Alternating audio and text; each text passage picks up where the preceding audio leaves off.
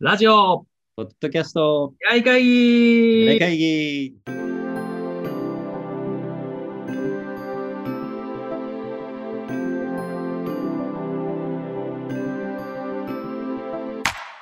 どうも、ボイシーの代表の尾形です、はい、文化放送村田でございます。えーこの放送はですね、えーボイシーの尾形と、えー文化放送の小田さんで、えーラジオ、ポッドキャスト、それから音声世界の、えー未来をもっと面白くなるようにどんなコンテンツがあったらいいのか、どうやったらビジネスになるのか、そういうことをいろんな形でいろんな角度から話していくという形です。たまにゲストの方も呼んで呼びながらですね、えーこの業界のために役に立つような番組になっていければというふうに思っています。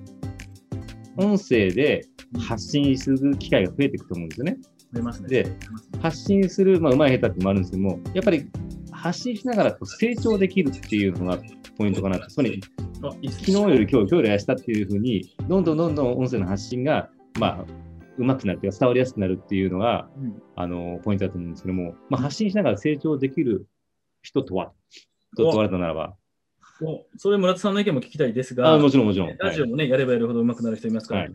ただ、えっと、それはすごい大事だなと思うのは、こう、まあ、ツイッターも使い方がどんどん上手くなったり、インスタもどんどん上手くなるんですよね。そうすると、うんプレイヤーが楽しくなってもっとやるし、サービスとしてもすごい伸びる。はいでうんうんうん、もっと、あの、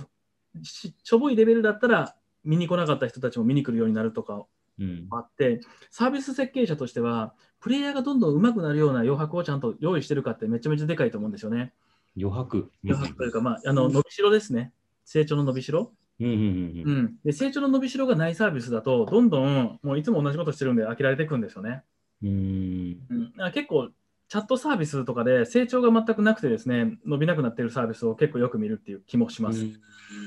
だからなんか、まあプロ、もう大体プロダクト見て、めちゃくちゃ使い込んで、これ使い込めば使い込むほど成長するかなっていうのはもう見てるんですよね。それで伸びるサービスか伸びないサービスかって結構見えると。で、うんクラブハウスは確かにこう成長していってる人がちゃんと出てるなっていう感覚があるんで、うんで、あと間違った風に成長してるなっていう人もちゃんと見えてるんで、よしよし、健全やなと。これはあのま成長の仕方っていうのもあるなと。間違った方に成長してるっていうのはどういうことですかえっと、何かとにかく早口で喋ればいいと思ってる人とか、あーなくってる人とか、だから結構ね、そういうのが出てたりとか、あフォーロワー数だけを増やすために無言ルームにいる人とか、あなんだかまあまあいろいろ出てきてる割に、そのなんかこ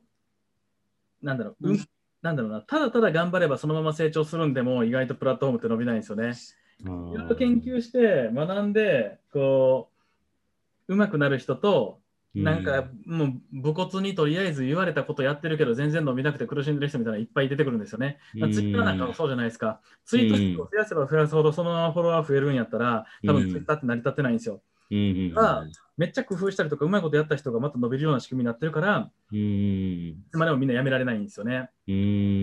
んっていう中では、クラブハウスも、なんか、とにかく登壇してるだけでいいものになるわけでもないし、うんうんうん、とにかく喋りまくればいいわけじゃない、フォロワー増やしたからって言って、別に、フォロワーめっちゃ増やして前に出たけど、何のインパクトもないみたいな人もうんういる、んうん結構そういうところは、あの、面白いなと。うんね、なるほどでそのね。中でどういうふうな成長をするねんっていうところで言うと、ただそこは1個めっちゃ弱いと思ってるんですよ。うんうん何が弱いかっていうと、その成長の仕方がいまいち分かりにくいっていうところだと思うんですね。成長の仕方がわかりはい。うん。自分が今ここで喋ったことがめっちゃ良かったのか、ちうんょっと良くなかったのかっていうのが分かんないので、この PDCA を回せる人と回せない人の差が結構出ますと。ツイなッタるーほやったら、いいねのボタン何個押されてるかとか、リツイート何回されたかとかで、あこういうのはいまいちなんや、あこれはいけてるんやっていうのを、本当、一個一個の投稿で考えられるんですよね。なるほど。あのサービス設計的にあのアーカイブも残らないし、リアクションもないし、コメントもないしっていうところがいいところでもあるんだけども、その PDCA を回すというか、成長するっていう過程においては、ちょっと分かりづらいという か。そうそう、だから結構、我流に喋るの上手くなってると思ってる人たちがめちゃめちゃ出てるっていうところが、まあ、今、面白いなと思ってて、もうね、我流のルームの塊なわけですよ。まあ、僕も我流みたいなもんですけどね。で、その中で、あのもう、あなんか、がむしゃらに俺正しいって言って、一生懸命人に教えてる人も出てきたな、みたいなのもちょっと見ながら、まあまあ、あの面白がってるんですが、こうそ、の部屋を入ってくる人と離脱する人が、トータル何人入ってきて何人出てんとか、うん僕知りたいっすよね。うーん、あそうですね。で、そうやっていってもっと話うまくするとか、で、なんかうんモデレーターとしてもうちょっとうまくなるんだったらとかもあって、うんなんかまあ結果的に出てくるその自分の人気みたいなのが、フォロワー数以上に、そのルームの入退出量とか、、他のモデレーターから今後呼ばれやすくなるか呼ばれないかっていうとことか、うんなんかそういう結構こう間接的に考えていかないといけないわけですよ。まあ、簡単に言ったら、なんか最近僕友達に飲み会誘われなくなってきてんけど俺飲み会の時のパフォーマンス悪いんかな とかまあそういう感じ寂がしいですよね、それね。 寂しいけど気づくまでめっちゃ時間があるじゃないですか。しかも飲み会に呼ばれないのは別に話の回しの問題ではなくただ自分が大衆臭いだけかもしれないじゃないですか。いや、いや、そうなんかじわから自な分いはすげえ楽しんで楽しませてるつもりなのに、飲み会にどんどん呼ばれたななくなるっていうのは、ちょっとこうんう、激しくちょっとこう、傷つきますね、俺。そうなんですよね。で、そこもそんなに呼ばれる回数ってめちゃくちゃ多いわけじゃないので、うんあのやっぱ計算できない、だから自分のパフォーマンスの良さがいまいちわからないので、こもし、ポッドキャストが、ポッドキャストじゃない、このクラブハウスが伸びないとしたらうん、中のプレイヤーがちゃんと成長しないことだな。んですようで、ん僕はそうすると、クラブハウスがなくなってしまう可能性があるというか、うまくならない人たちだけの舐め合いのサービスになる。そうですね。あの、いろんなルームができて、このちっちゃいコミュニティはいいんだけども、それが本当の、なんていうんですかね、こう、新しいいい気づき、発見があったりとか、成長があったりとかないと、うんただ時間だけを食ってしまうものになりかねないということですね。そうですね、だからそういう意味ではユーザーにすごいデータをフィードバックするってもともものすごく大事で、で、まあ、僕としてはその、なんかのクラブハウスの熱が落ちていったりとか、うまくなる人がいないと、ちょっと沈んじゃったら困るんで、このサービスには、まだまうだん伸びてもらわないと困るんそうでで、すね。せっかくこのいいおそう店なんでですすよね。ななの、で、えっと、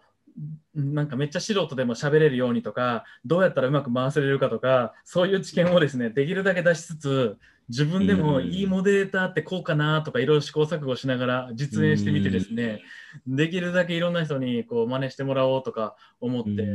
ってます。ね。なるほど。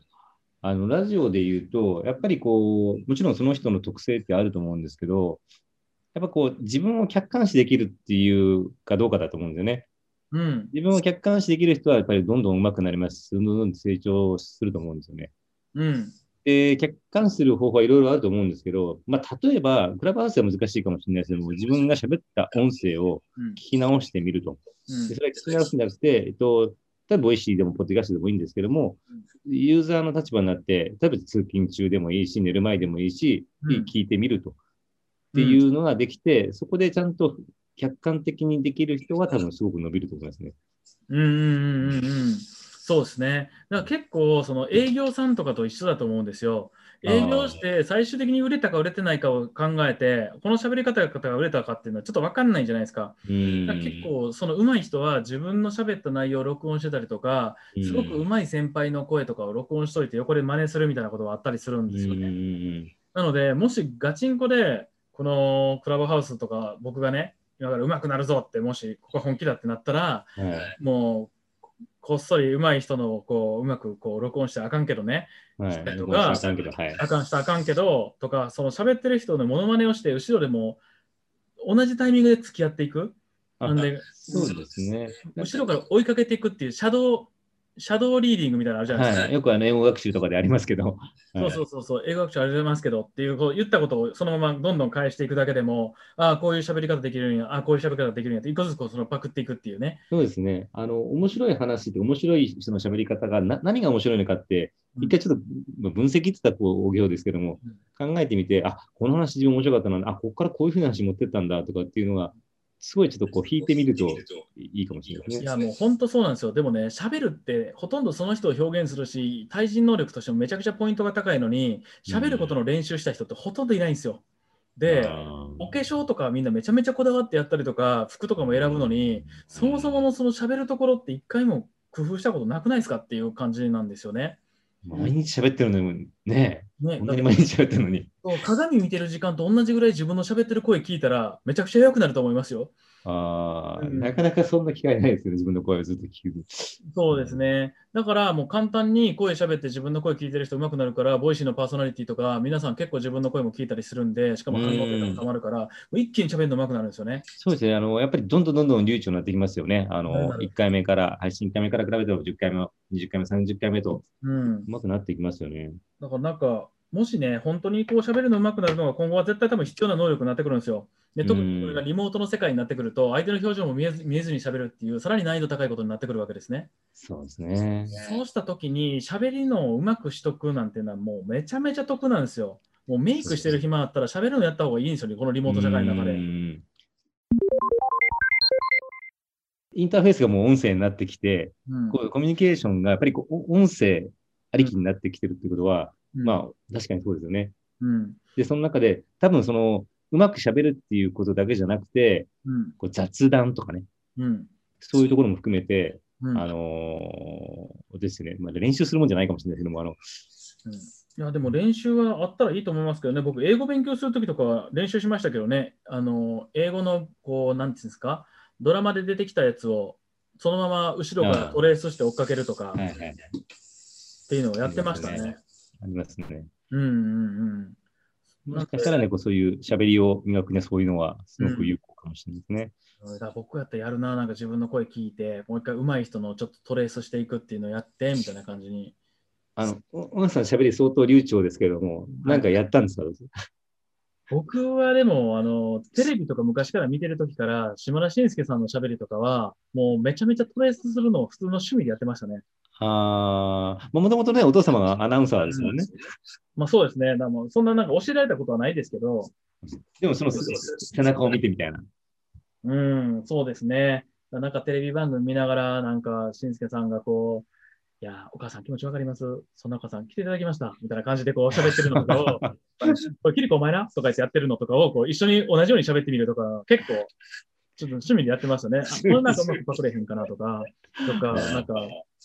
健康場さんとかが、うん、何言ってますのそれとか言ってんのとかを、こうちょっとこう、なんか一緒にやってみたりとか、なんか、なるほどねそもそも結構好きだったかもしれないですね。なるほど。そういうね、あの、もう大事だと。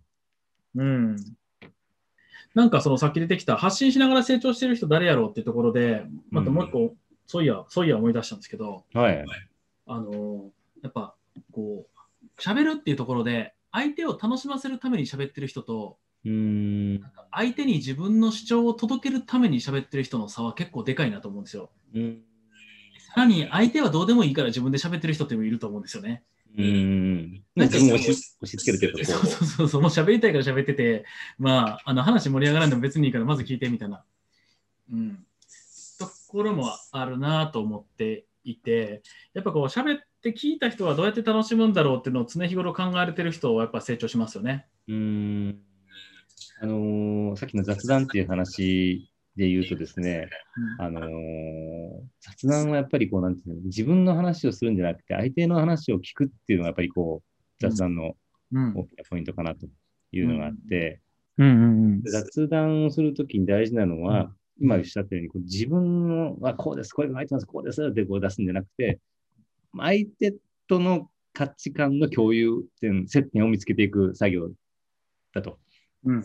なので、あの、自分ばっかりこう出しても、それはもう雑談回っていかないし、面白いものにならないし、受け入れられないし、とうん。いうところありますよね。なんかラジオで、この人回すのうまいなとかっていう人ってどういう特徴あるんですかあのーなんだろう、その、やっぱ出過ぎないってなりますよね。うん。出過ぎない。出過ぎないし、えっと、だけども、うんと、ラジオの場合、音声の場合って、相手の話をうまく引き出すっていうのがあるじゃないですか。そうすると、うなずくときもすごいうなずいたり、笑顔でリアクションするんだけど、声には出さないみたいな。うん。それ、そうすることによって相手がこう、もっと乗って喋ってくれるとか、うん。うがあん。って、で、本当に声が必要な時は声を出すとかっていうのはありますよね。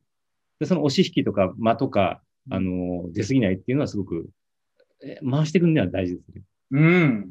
そうっすよね。そこの押し引きのバランスって、多分、めっちゃイケてるコミュニケーションの中でのみんなの喋る率がどれぐらいかってことを知ってるかどうかにもよる気するんですよ。あこういいいいコミュニケーションをそもそも知らないのにやってる人もいるかもしれない。あ、うん、うん、うん、なるほど。なんかそういう、それ欲しいですね。なんか理想のめっちゃ盛り上がってるトークみたいなのが、一定量溜まってれば、あ、こういう感じに自分も、あの、なんていうの、立ち回ればいいんだなとか、うん。そういう見本も欲しいなぁ。あの、大切なのは、伝わることじゃないですか。うん。喋ることじゃなくて伝わることじゃないですか。そうすると喋る分量が多ければ伝わるっていうことではないですね。うんうんうん。だから、例えば10分でもいい、30分でもいいし、その中でたくさん喋ったからたくさん伝わるっていうことではなくて、ちゃんと明確に自分の意思を説明できるとかうん、っていうところが大事なんで、例えば10分の中でも、あとトークのコーナーの中で、うんえートータル2分しか喋ってなくても、もうその人の喋ったことしか残らないみたいな、うん。そういうのあるじゃないですか。ある。それは大事かなと。確かにな。うん。うん意外とそこ難しいですね。深いですね。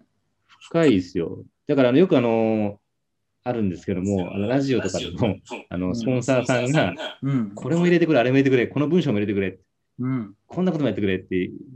こう、もりもりになるってことがあるんですね。うんうんその結局、こう、なんか、自己満足で終わってしまうみたいなのがあって、本当に伝えたいのか、それを読むことだけに意義があるのかみたいな、っうん。うん。ていうところがあって、伝わり方は伝える方がよくわかってると。だけど、えーまあ、いろんなね、間に関係者に入りますから、しょうがないんですけども、いや、この、こもうちょっとこの文章、この、この、この、これぐらい、これぐらいってなっちゃうと、わかるわー。本当に伝えたいんですかみたいな。なんかね、あれでしょだからこう、例えば、めっちゃうまいお肉食べて、う、うんまーって言ってるにもかかわらず、そこで横からスポンサーが出てきて、これちゃんとサシが入ってることも説明してもらっていいですかとか、 全体的に赤みがちゃんと入ってる、色も綺麗だってことも説明してくださいとか、そう。うん、そう。そしたらもうそこまでいいんですよ、本当は。その説明いるみたいな、そのうんまあでいい、もう全部で完結してるのに、その説明を言えることの満足感みたいな、確かにだな。っいてやでもそね、れ、は入れましたって報告もしますみたいな。うん確かに。まあ、気持ちもわかる、わかるんですけども、だからその辺が難しいところではありますけど。うん、なんかあの、あれですね、でも、それはクラブハウス内でもすでに起こっていると思います。なんか、あ自分が上に上がって、できるだけ文字数たくさん喋ればフォロワー増えるんちゃうかぐらい喋ってる人とかいますかーらうね。ー。うんん。うんなんか、それで言うと、あの、僕、あの人たちに出てきてほしいな。あの銀座とかのママさんとか、ああ。ああいう人たちってやっぱ話の引き出し方とか聞くのが上手かったりとか、喋りたくなるじゃないですか。うんうんうんあの辺の人たちがもうガーって入ってきて、うんものすごい回すとかなったらすげえ面白いですよね。そうですよね。うん。あるんじゃないこれ。クラブのママさんに仕事終わりには出てきてもらって、毎晩こういろんな人の話聞いてもらったら、ああ。なんかもうおじさまが夜中にどんどん調子乗って喋り続けるっていう、いいですね。出現しち放ょっ題みたいと喋っちゃいけないことも喋っちゃうみたいな。な。そうそうそうそああ、それはいいかも。う。うん、そういう企画があってもいいな。まあでも、それぐらい多分そのママさんとか、あの、やっぱスキルを持ってるんですね。やっぱそういう。なると思いますよ。だって鍛えてる人が少ないんで、やっぱりそこはうんやってしまえば差分は出るんじゃないですかね。うーん。うん。だからね、あの人間力とか経験値とかね、やっぱそれ全然違いますからね。そうですねやっぱりね、そのね、鍛えたら効果があるところなのに、人に対して訴求力があるのにも、みんなが鍛えてないところってめちゃめちゃチャンスなわけですよ。うん。うん。だからもう、一時期はそのファッションでみんなが勝負してたからけど、最近はみんな筋トレして、自分の体自体が良くないとあまりモテなくなってきてると思うんですよね。うんうんで、なんかこう、ぶよぶよでも服さえ着てりゃおしゃれっていう時代はちょっと終わっちゃったわけですよ。うんうん。うんうんうんえーまあ、そんなのと同じように、どこ鍛えればいいのかって言った時に、やっぱ多分喋り方うん。とかは多分めちゃめちゃ伸びしろがめっちゃ多くて、うんうん今こんだけ写真加工もできて綺麗な女の子たくさんのインスタとか出てきてる中でちょっとでも綺麗にするのってものすごい努力いると思うんですよね。うんうんうんうん。うんなんか男の方とかでももう年収上げたりとかキャリア作っていくとか自分の PR とかめちゃめちゃ大変じゃないですか、うんうんう、もうんなんか喋るのうまくするだけでもう全然得しそうですけどねそうですね。特に今こういう時代になってくると、もうう、んそのスキルが、あの、あの人とのこう差別化とか、その人のパーソナリティ構成、アイデンティティっていうのが、うんそこで強く出ますよね。確かにちょそちょっとあれですね、もうこれでちょっとクラブハウスも含めて、喋るのが上手い人がモテるみたいな社会ができたら、うん結婚相談所とか、あの辺の系統に喋るっていうのをスクールにしたら結構儲かるかもしれないですね。ああ、そうですね。いやーあるなー。最高のうなずき方とか本で出たらちょっと読みたいですよね。ああ、何、何。確か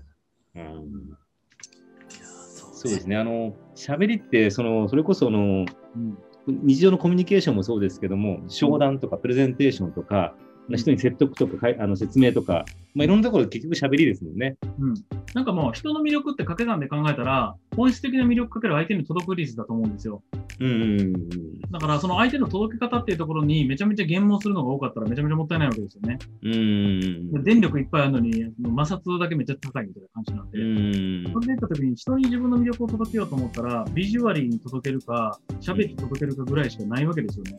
うん。そこの喋る経路のところのレベルが低かったら、どんなに魅力的でも結構出にくいですね。うん。あと喋りは本人しかできないですからね。うんはいはい